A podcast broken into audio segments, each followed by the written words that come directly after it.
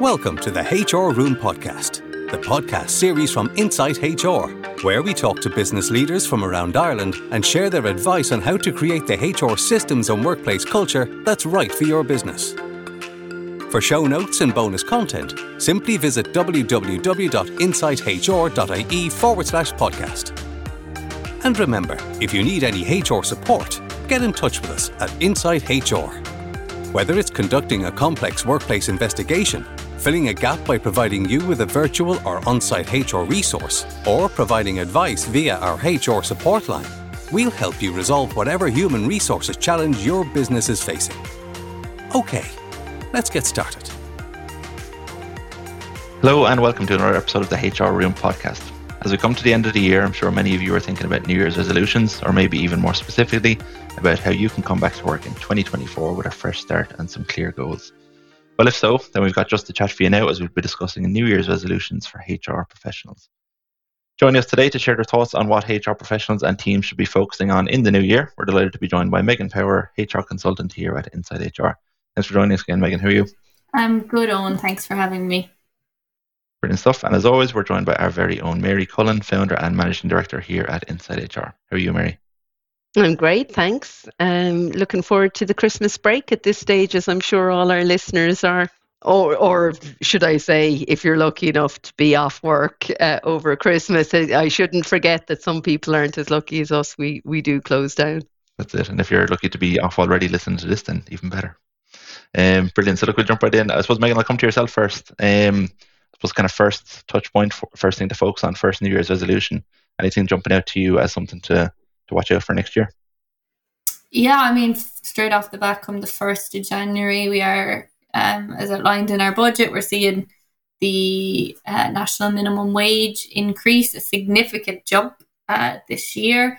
Um, so it has moved, it will move, sorry, to uh, 12 euros 70 an hour from 11.30 so uh, one euro and 40 cent increase so uh, not uh, you know not a small jump in the slightest so we're going to see that it's you know from a hr perspective it's going to affect both those who are on minimum wage and to be honest those who are above it but will likely now only only meet it at a minimum you know f- from a hr perspective employers need to ensure they're complying with the new rate of pay from the 1st of January.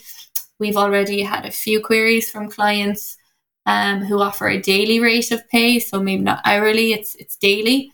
Um, and they too need to ensure that this meets the national minimum wage requirements now. It is also going to bring about questions about pay rises for staff who are now back on minimum wage or, or very close to it um, as a result of this increase um, I suppose from our perspective, we are seeing um, feeling from staff that they need to be fairly compensated as a result of this increase. Um, so that so it is going to have a knock on effect. Um, whilst there's no legal, um, I suppose, requirement to increase um, their wage, so long as you're meeting national minimum wage requirements, it is likely going to lead to other if- issues if conversations aren't had with employees at a minimum. Um, so, like, you'll probably begin to notice things such as a lack of engagement, turnover, and in this labour market, you know, that's what, what a lot of people, a lot of employers would be hoping uh, to avoid. So, um, not just about increasing it and, and, and getting on, I suppose. Um, we do predict um, don't we, Mary, that this is going to have some knock on effects uh, for employers? Absolutely, Megan. Um, I think, you know, if you look at uh, Ibec's Pay and HR Trends report, um, they reported that eight out of 10 businesses were planning to increase pay in 2024. And I presume that's separate, really, to the you know national minimum wage increase, um, and that the average e- increase is actually going to be 3.8 percent. But that's the average, and in many sectors we're seeing again hikes in salaries, and you know cost living continues to increase, and there's pressure on employers to actually meet the I, I, suppose, the demands and the need for financial security. The reality is we all have less money in our pockets. Um, and employees are feeling that no more than any of the rest of us. And um, that demand and that push upwards continues to happen. And at the same time, which is great for Ireland. You know, we have low unemployment rates. It's brilliant to see it. Um, but again, you know, hiring and trying to find people is a bit like hen's teeth, particularly uh, in certain sectors, um, and people are struggling. So pay, benefits, and your strategy around them comes into sharp focus again for 2024. So there's no let up there. And I think it's really important for organizations to try and differentiate themselves because not every organization is going to be in a position to meet the needs and the demands of their workforce um, in terms of pay and salary. So it's really important to think about what people value, um, what you can do, what you might be able to do at a low cost, and um, what your own particular demographic values in terms of pay and benefits before you kind of make those decisions. Uh, but everybody's been having knocks on the door all year. We're going to have more knocking on the door next year, and uh, the pressure continues and will continue for 2024. So, whatever your size, be prepared. Um, we need to start thinking about this now, or well, we probably need to to start thinking about it. Uh, you know, all year and uh, and all next year too. Yeah, or might hold off till next week and be generous when people come back. But yeah, no, it's an important one. I'm glad it's. I think to the untrained eye, the money stuff can can seem a little bit just like a money thing, but it's definitely a lot of HR challenges, but also benefits if you get it right. So it's great to great to kick off with that one. Um, back around to yourself again, Megan. Um, second New Year's resolution, second thing to keep out for. And don't worry, we could go on for hours. So for listeners we're we're going to have 10 points. We're not. We're just going to do a handful of the key ones. Um, but Megan, you might just jump into the second one. Yeah, another one from the 1st of January 2024 um, is uh, the statutory sick pay. So we are going to see that increase uh, to five days. It currently is three. Um, so that's another change.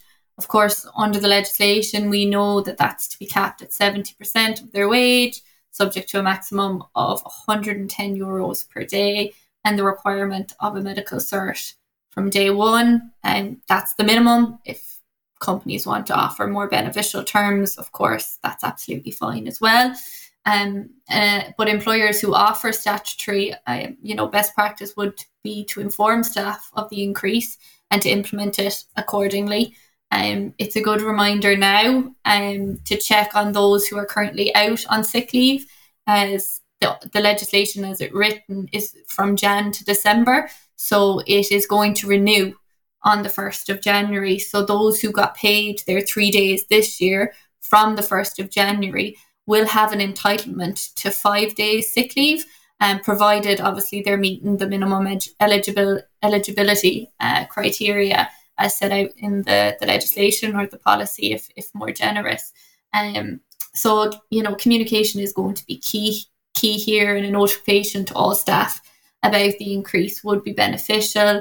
You want to get your sick leave policies, and if you reference it in your contract, you want to get that updated um, as well. And that's obviously somewhere where we can we can definitely support uh, clients.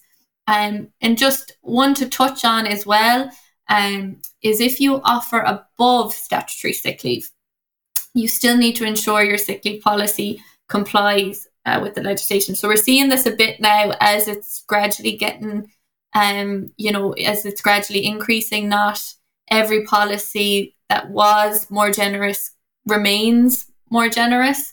Um, and there was a helpful ruling this year with regards to statutory sick leave and a company's policy being more generous. So in that particular case, the organisation had waiting days before availing of a much more substantial um, sick leave policy than what's offered in the legislation. And uh, the employee believed they were entitled to statutory sick from day one. However, the WRC actually ruled in the favour of the company and on the balance of holds their policy was more generous, albeit, yes, uh, there was a number of waiting days. So they did not need to implement statutory sick payments in their waiting days. But it was a specific case. As always, there was some individualities within that case. So I would strongly advise getting advice from us, from professionals, before going against the statutory sick pay, even if you feel what you're offering is more generous in the longer in the longer term. And I think that's going to become much more topical. The the bigger the increase we see in statutory sick pay coming down the line, it's going up to seven days next year and eventually to ten. So it's going to become much more of a topic, and it's something that we can we can support clients with. Um, yeah, so that's I suppose with statutory sick pay another one uh, to look out for. Definitely, and I suppose Mary again look to the untrained eye. Sick pay might be seen as a little bit straightforward, bit of legislation, put that in the policy. That's grand, job done. But I think we're, we're smiling here as I say it. That's not as easy as it is, and also there's an opportunity here, Mary, as Megan said, to kind of go above and beyond and to really make sure this is well communicated, but also is something that I mean, you can you can kind of stand out from the crowd a little bit if you if you go above it, but there is kind of risks, challenges, opportunities there with something as straightforward. I'm doing the inverted commas uh, like this, Mary, isn't there? Absolutely. And, you know, I think when it comes to long term absence and sick leave and COVID related sick leave and, and all of that, um, you know, there are ongoing challenges because, you know, three to five years ago, if somebody was sick, um, they tended to struggle their way into work or could struggle their way into work. And now it's really socially unacceptable to do it, isn't it? Um, to mix with other people when you're sick. I think we all know an awful lot more about how infection is transmitted than we did before. And um, while I'm sure our listeners are sick of hearing about the pandemic and you know, we're not going to talk a whole heap about it. The reality is, COVID is still there. It's still affecting um, employees and people in employment. Long COVID, it has you know become a thing and you may see patterns of absence related to things uh, where symptoms come and go for people. Um, and you as the employer hr person are trying to manage what seems to be a range of unrelated symptoms that might actually ultimately be grouped together as long covid. Um, so we are seeing more absence um, than we have done uh, in previous years um, and have been since the pandemic. And that really hasn't let up in a sense um, because because people require time off when they contract COVID. So it's again something to think about, you know, what do we do when people are continuously unable to present for work. The payment is one thing, the impact it has on the business, on teams, on departments, on the individual always has to be considered and, and is always a HR issue and something that we constantly uh, manage within the HR function.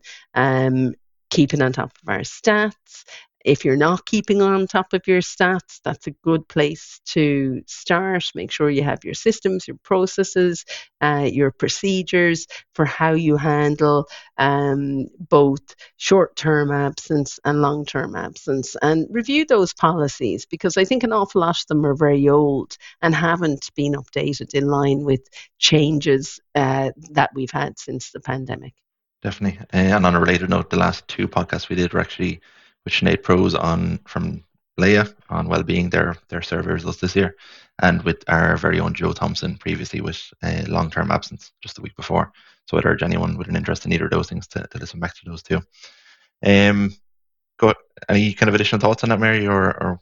yeah, because I, I, I think um, Sinead in in that podcast talked a lot about anxiety, um, and you know stress related absence and the increase that there is in those kind of absences, and I think that is very much something that we see uh, a lot, don't we, Megan? Uh, in terms of for our client base, you know, the the mental health uh, or the mental ill health of employees still being uh, an issue. And some of that is the overhang of the pandemic for sure, um, but the stresses and strains in terms of pay and cost of living, ability to pay your bills, the uh, cost of childcare, the cost of housing, all of those play into uh, how a person might feel um, and those kind of things. And I thought Sinead had some great advice uh, for lis- for our listeners, for our audience around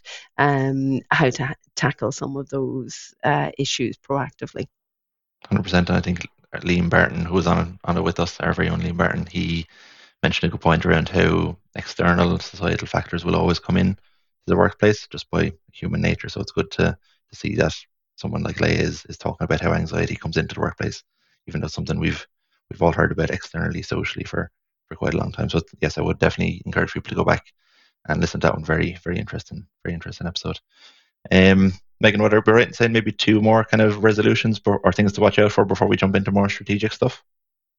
Yeah, so I suppose the next one is actually uh, is is due in December. It's one that I think a lot of people, a lot of clients that we've spoken to weren't aware of, or maybe we're putting it on the long finger because the 17th of December sounded like a long time away, but it, it wasn't fast creeping up. Um, so it's whistleblowing. So the whistleblowing legislation, the amendments to the Protective Disclosure Act 2014, um, will apply uh, to companies who have over 50 staff uh, since the 17th of December.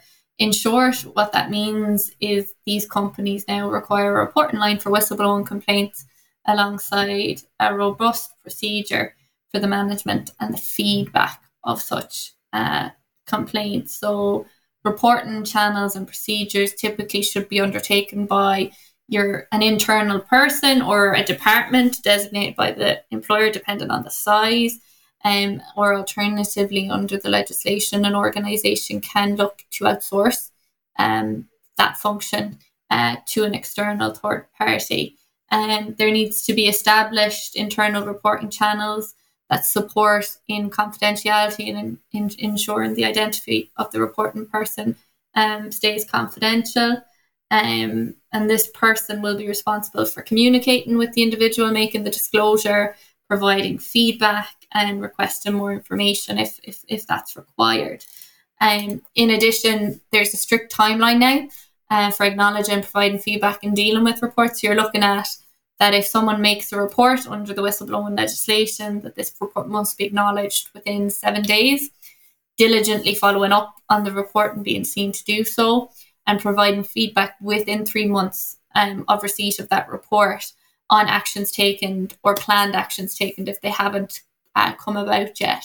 And so these, there should be clear and easily accessible information on these procedures, and um, so that you know individuals understand, um, you know how they might go about uh, making a report. Uh, for me, I think you know in addition to the policy part of it, because a lot of employers uh, will fall short of the legislation with current whistleblowing policies that we're seeing clients have. They don't quite meet the standards under the new legislation. But in addition, it's it's brand new. There's a lot to it, and I really do think uh, a focus uh, should be in training those individuals or the individual, if it's one person that you've identified in the company that's going to take this on, to give them bespoke training around the legislation. I like I think that's so important. Um, you do not want to be mismanaging a whistleblowing report if one comes in. And um, so that's you know an area that I think HR professionals should be looking at in very early 2024, given that legislation is now in effect. Definitely, uh, and I know Mary, we spoke recently with David McCauley from McCann Fitzgerald um, on that exact topic, and I think one of the points you mentioned, Mary, was that whether you think you need whether you think you'll be facing or will come across protective disclosures in your organization or not, treat it as if you will, because this is a, a policy, Mary, that, I mean, if it does come up, you want it to be well communicated, well thought out, and ready to, I suppose, follow the procedure um, as per the, the law, isn't it? without a doubt, the stakes are very high when it comes to um, claims to the WRC uh, for being penalised because you made a complaint. And I thought David, you know, really outlined very clearly, and I would recommend our listeners uh, go back to that episode and, and listen to what David had to say, um, because you know a lot of the employment law solicitors have been examining this legislation quite closely for quite some time uh, in terms of how it how it applied uh, to larger organisations, and now that it's going to apply to smaller organisations um, and not just the government bodies and, and larger organisations, um, I think that we're going to see a lot more claims in this area.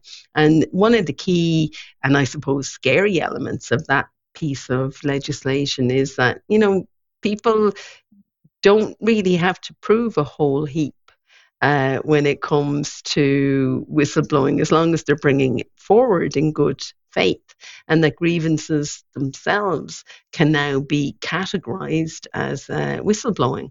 Um, and David talked through some interesting examples. Um, it doesn't necessarily mean that the, even though the employer was already aware, for instance, of something, um, that that doesn't form a whistleblowing complaint and the way in which you handle the complaint and the individual who's made the complaint is key.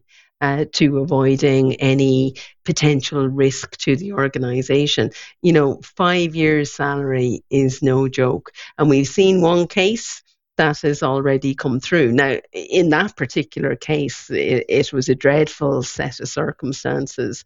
Um, you know, and, any reasonable employer looking at it would say, well, look, of course, that person should have been awarded the maximum of five years, given how terrible the circumstances were um, involving a, a, a masseuse. Um, and I'm sure our listeners are aware that. If not, we discussed it with David uh, on the podcast. Um, but the risk is there for other um, what other uh, issues that an employer may not see as so serious. Um, so I would just really get your head around it. Like Megan says, the training is key. You know, having the policy in place, you have to have it in place.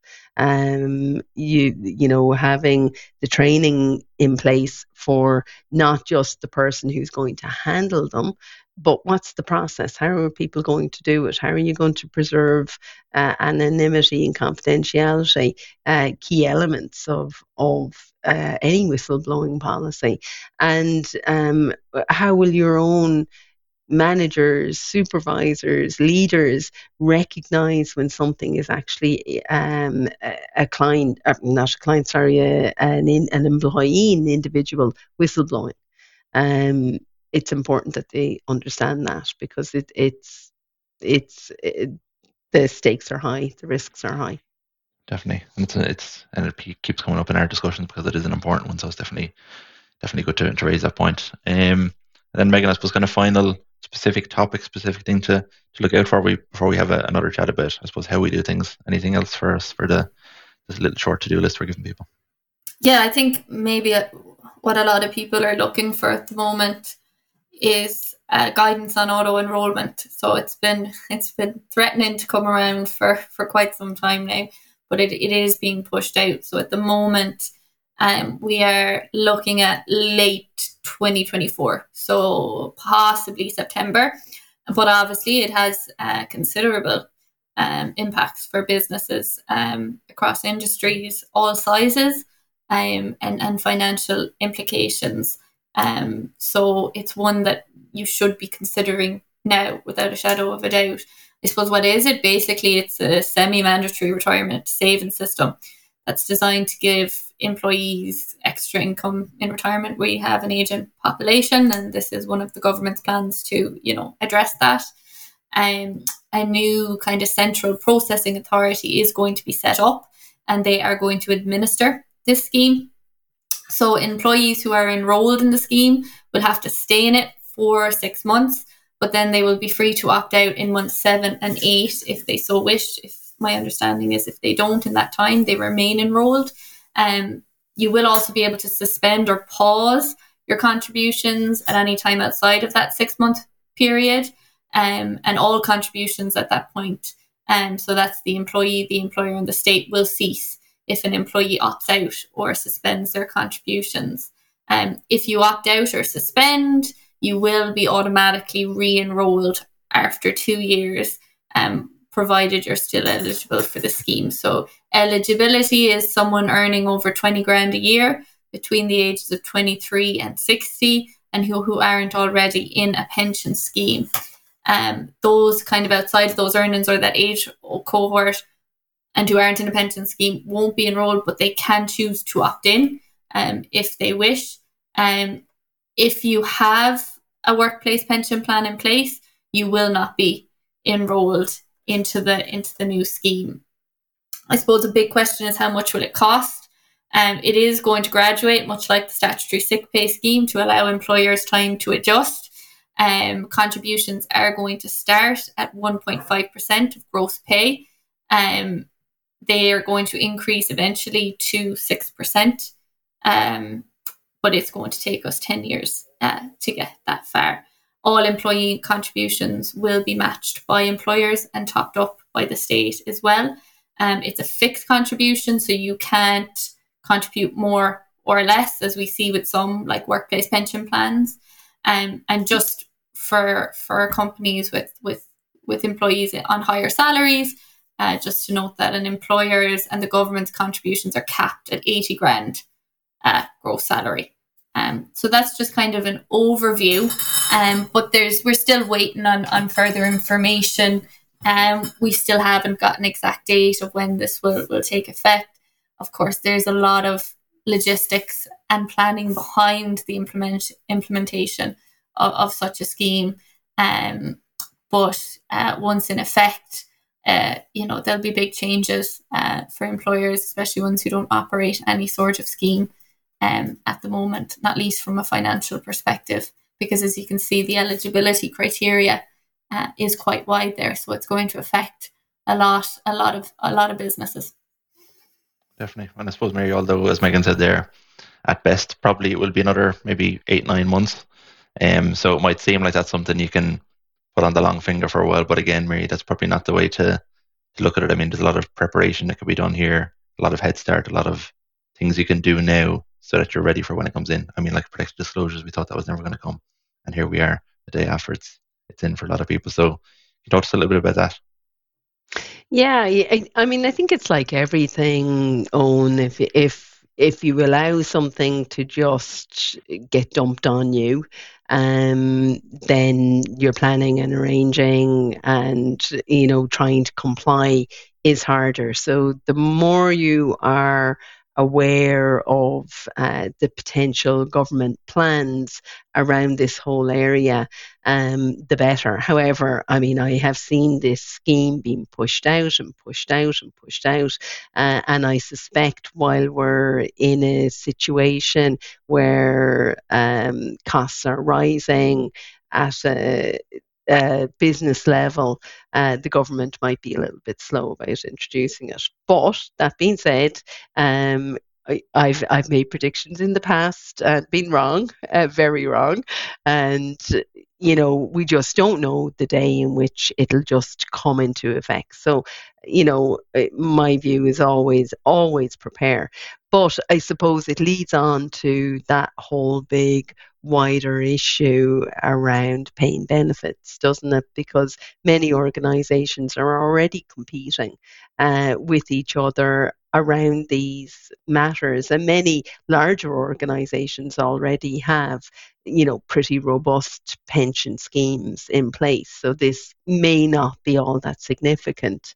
Um, from their perspective uh, and is likely maybe to have a greater impact on the smaller organizations or those that don't traditionally have um, pension schemes in place for their employees uh, or maybe you know periods in which an employee isn't entitled to participate in them you know i've seen up to two years in some sme companies where there is a pension scheme, but you've got to be there two years before you're entitled to participate. So, you know, again, it's think to your um, salary, your benefits. How are you going to attract people to your organization? It's a huge issue at the moment. Um, it doesn't matter what size of an organization you have. Uh, obviously, the bigger an organization, the stronger your employer brand, the clearer the uh, uh, the um, employer value proposition or employee value um, proposition is, the the easier it is to attract and retain people in your organizations. But that doesn't necessarily go hand in hand. I, I, and I'm sure our listeners out there uh, know that to be the case. Uh, but without these things too, if you're working in an SME in HR and you're thinking about what should I be doing in this area for 2024 because I can't get nurses if I'm in a private hospital, I can't get uh, childcare workers, I can't get um, you know quantity surveyors, I can't get people in different roles and positions, HR people. We all know what's what's happening in HR too.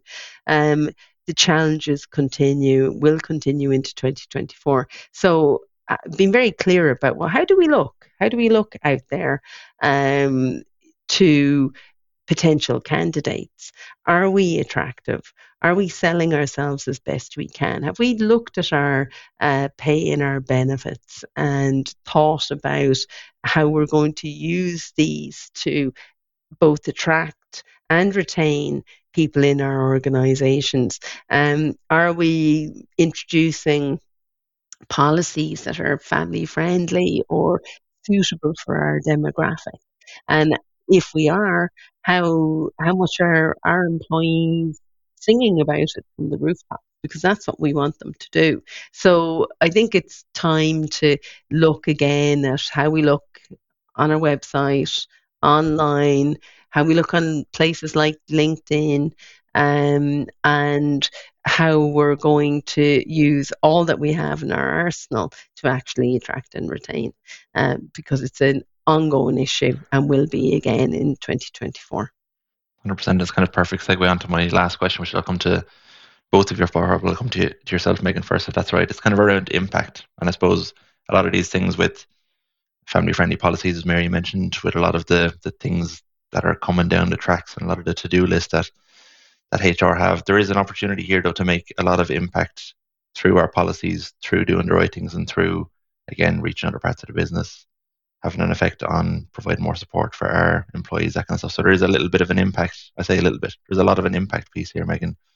Next year, if we do the right things, make the right changes, not just the compliance bit. Would I be right in saying that? Yeah, I think even this year with the changes, I mean, this change this year is unprecedented um, you know, in, in, in respect to the changes, but all really positive, all a move, you know, EU directives and everything towards, you know, recognizing the importance of, of a work life balance um, for employees. And it's just to be on the right side of that. Um, you know, we do appreciate that sometimes these policies can create, you know, a burden on employers, possibly financial, uh, more so than anything else. Uh, but time and time again, work life balance has proven to have positive effects, not just for the employee, but for the employer as well. It's all linked to things like engagement, reduced turnover, you know, happy employees, happy work, you know, happy workplace, you know, they're all connected. So, um, you know, not just looking to comply, but looking to embed looking to live your policies, breathe your policies, not just ticking a box, putting it in the handbook, and then, you know, not actually promoting it as something that staff can avail of, educating staff who aren't maybe aware of the changes to legislation because they don't keep abreast to that. It's about, you know, doing just more than that tick box exercise of I have a policy, I'll put it on a shelf where it can where it can where it can gather dust. Yeah, absolutely. And that's where the impact piece will come from, um, in my view anyway. Definitely. And Mary, I know you're quite think um, have kind of strong feelings about and strong thoughts on how much of a, an impact HR can make. It's something we've spoken about previously, which is fantastic. Is that kind of a foundational kind of mindset to go into 2024 with as well, Mary? That ability and that knowledge to know that by doing the right things, doing putting the work into things like policies, culture, you really can have an impact as a HR team person, whoever you're. I think every HR person should take time to reflect at the end of this year and, and before they start back into 2024 about what kind of an impact they actually do want to make. Um, and look over the full year, um, not just at the to do list and the tasks and the things that they ought to be aware of and the training courses they ought to do and the programs that they you know should think about delivering over the course of the year. But i think it's also a time to reflect on your own personal effectiveness and what you might need to do or develop to be stronger in your position in 2024 so often um, we meet HR people who feel undervalued and underappreciated in their workplace, who feel that they're not able to make the impact that they wish to have in the organization because maybe of their relationship with key members of the leadership team or the CEO uh, or something like that. And, you know, so often uh, those people um, are, you know, choosing to leave their organizations and find something else rather than maybe take a look at themselves and think, you know, what is what is it that I I could do to improve my position here, um, and be strategic about that as much as about anything else. Um, and sometimes in HR we work hard, and you know people in the profession work hard. It, it's a tough job, and um, having a focus only on our business, our organization, the people that we work for and the people we serve doesn't often serve the HR person themselves. And focusing in a little bit on, well, what do I need to be impactful, influential, um, balanced in my workload, balanced in the work that I do? Um, I think we don't give ourselves enough time to do that. So that's just a shout out, as I always like to do at the end of the year mm-hmm. for HR people. It's not an easy job. You need lots of supports and uh, a little bit of focus on yourself for 2024 uh, and what you need to do yourself wouldn't go astray either. Definitely, and a fantastic quote to, to finish the year out, Mary. So appreciate that and an important note that it's not just what you do, it's how you do it. So I'm, I'm sure that'll resonate with a with a lot of people. So look, thank you, Mary and Megan, for a very practical, enjoyable, and hopefully a, a very actionable um, discussion that people can come back to, to in January with feeling refreshed and knowing what to do. Um, thank you everyone for listening. We'll catch you next week for the next installment of our podcast. So don't forget to click subscribe and join the discussion on our social media channels. The next two weeks of podcasts will actually be our selection boxes, the best of the year that gone by. So do keep an ear out for those um, and make sure to listen in. Some really good highlights coming your way. If you are enjoying these episodes, do please free to share them with colleagues, friends, and family. And even better, if you can leave us a review on whatever platform you're on, we'd really appreciate it. And as always, for HR consultancy services and management you can trust, get in touch with us today at insighthr.ie. Thank you, Megan, and thank you, Mary. Thank you, Owen. Thank you, Owen. Thanks for joining us today on the HR Room podcast, the podcast series from Insight HR that helps you create the human resources systems and workplace culture that's right for your business.